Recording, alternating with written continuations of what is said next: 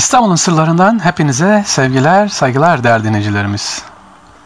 Erkam Radyomuzun vefakar dinleyicileri yeni bir programda da sizlerle birlikteyiz.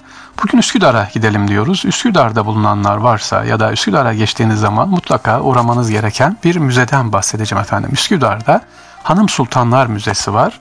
Osmanlı dönemi İstanbul'da sadece ki 22 bin hatta bazı kaynaklarda 25 bin vakıf olduğu belirtiliyor.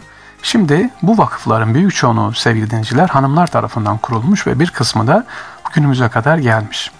Peki günümüzde kaç tane vakıf var derseniz tüm Türkiye'de yaklaşık 5000 adet vakıf olduğu kaynaklarımızı söylüyor ki bunun 3000 adedi de faal yani çalışır durumda.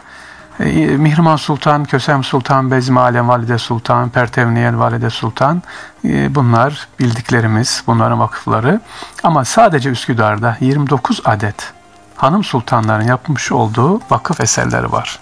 Evet sadece 29 adet sadece Üsküdar'da hanımlar var. Şimdi neyi anlatıyoruz? Harem toprağı Üsküdar. Osmanlı dönemi İstanbul'un da Üsküdar sevgili dinleyiciler harem toprağı bilinirdi. Niye? Mekke Medine'nin başlangıcı. Oranın giriş kapısı olarak buradan niyet edilir. Onun için harem ismi buraya bir semt olmuş. Üsküdar Osmanlı döneminde Biladi Selase yani üç belde olarak bilinen İstanbul'un üç önemli yerleşim yerinden. Diğer ikisi ise Galata ve Eyüp Sultan'dır. Bu beldelerde ticaret, hukuk, kültür, sanat ve vakıflar konusunda oldukça gelişmişti buralar. İşte Osmanlı hanım sultanları Üsküdar'a olan ilgilerini yatırım yaparak, manevi yatırım yaparak daha da güzelleştirmiş, çeşmeler yapmışlar.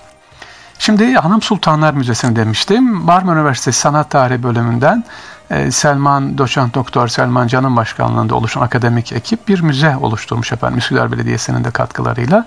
Hemen Üsküdar'da e, çıktığınız zaman belediyenin nikah salonu üstünde kütüphanenin yanında müzemiz var. Gezebilirsiniz. E, Üsküdar'da izleri olan birçok hanımlarını burada küçük mini heykellerini yapmışlar, bezlerden yapmışlar. Hem hanımları tanırsınız hem de eserlerini orada görebilirsiniz. Hanım sultanlar sadece birer hanımefendi olman ötesinde padişahların valideleri, eşleri ya da kızları olarak da toplumun her kesiminden e, önderlik yapacak kimlikler taşıyor efendim.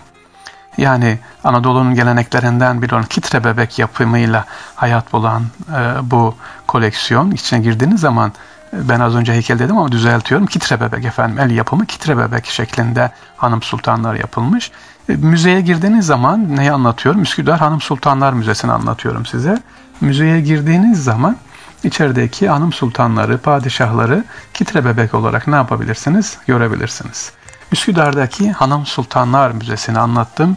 E, önemli olan nedir burada? Bir, hanımların da hayatın içerisinde olması, özellikle sivil toplum örgütleri dediğimiz yani sosyalleşme, yardımlaşma içerisinde hiçbir zaman erkeklerden ne yapmamış, geri kalmamış efendim.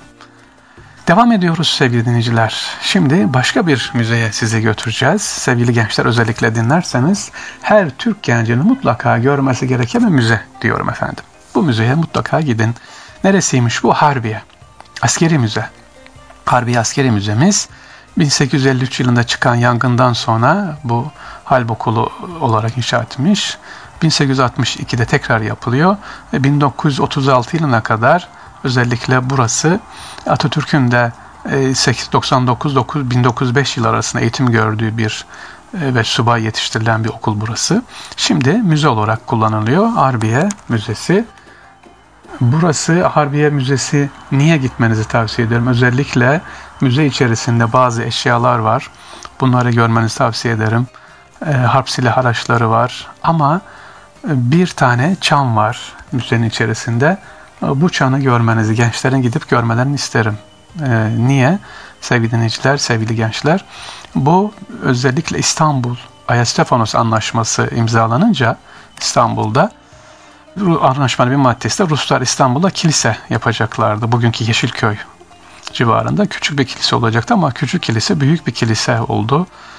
Ee, büyük bir kilise tabii bir şey diyemediler anlaşma var Ruslar geri çekildi. İşte o kilisenin çanı Peki nasıl yıkıldı da buraya geldi? Birinci Dünya Savaşı başlayınca 1915'te hem anlaşma feshediliyor hem de bu Yeşilköy'deki büyük olan yer, onlara verilen yer yıkılıyor. O kilisenin çanı. Niye bunu gidip görmenizi istiyorum? Eğer biz tarihimize sahip çıkmazsak anlaşmalar işte çocuk, çocuklar diyorlar hocam bu tarihi niye öğrenmek zorundayız? E, bu niye önemli? İşte anlaşma maddesi niye böyle şöyle? E, günümüzü tanıyabilmek için yani geçmişi bilmeden günümüze yol veremeyiz, tanıyamayız. Bir Ayasefanos anlaşması bilinmeden e, bugünkü tarihimize, bugünkü geleceğimize ne yapamayız? E, rahat bir şekilde bakamayız. Kısaca sevgili gençler askeri müzemize gittiğiniz zaman Harbiye'de açıktır inşallah. Gerçi pandemi nedeniyle e, şimdi biraz kontrollü alınıyor ama randevu açarak alarak gidebilirsiniz. Rahat rahat gezebileceğiniz hatta tam gün ayırırsanız çocuklarla ailelerle hafta sonu giderseniz Osmanlı tarihini yakın Türkiye tarihimizi de burada Harbiye Müzemizde inşallah görebilirsiniz efendim. Şimdi e, sevgili dinleyiciler aslında bu çan az önce biraz basit geçtim galiba, kısa geçtim. Biraz uzun anlatayım. İstanbul Harbi Askeri Müzeyi gezerken bir çandan bahsetmiştim. Çivisiz, geçmeli, birbirine sıkı sıkı bağlı olan bir çan burası.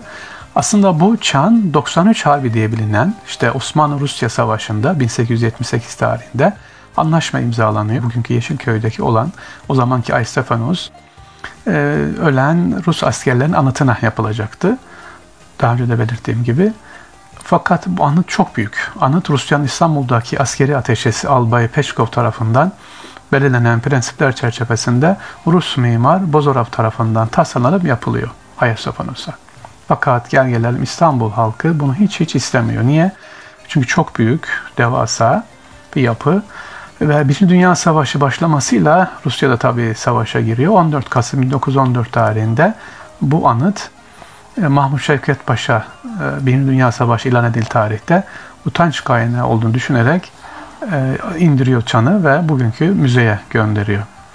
Şimdi tarihte diyor ki Osmanlı Devleti'nin, İtilaf Devleti'nin yanında yer almasının kesinleşmesiyle Ayasofanos Rus abidesinin yıkılması milli bir dava haline geldi. Özellikle yazdığı makalelerle Aka Gündüz konuyu bütün halkın e, sorun haline getirmişti. Savaşın resmen ilan edilmesinin 13 gün sonra yani 14 Kasım 1914'te 8.30'da e, bütün halkın göz önünde burası havaya uçuruluyor. E, ha, buranın bir özelliği daha var. Osmanlı ilk belgesel filmi de bu anıtın yıkılışı. Evet.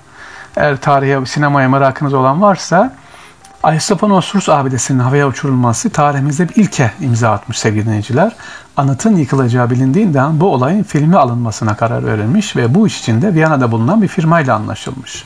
Fakat e, yabancı olması dolayısıyla bugün görülmemiş. Yapılan araştırma sonucunda orduda görevli, daha önce sinema işlerinde çalışmış Fuat adında bir genç yedek subay bu iş üstüne alınıyor, çekiyor. Sonraları Uskunay soyadını alacak olan genç yedek subay bu büyük tarihi olayı kaydederek ilk sinemamız belgesel sinema olarak da tarihe ne yapmış geçmiş.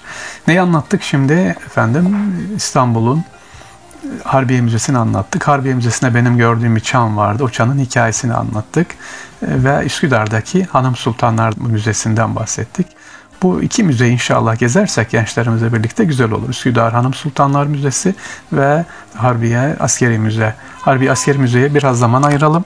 Önemli çünkü. Bayağı içinde güzel bilgiler var. Ha gittiğiniz zaman da öğleden sonra yakın böyle vakit ayırırsanız güzel bir mehter konseri de var. Dinleyebilirsiniz efendim. Allah emanet olun. İstanbul'un sırlarından hepinize sevgiler, saygılar.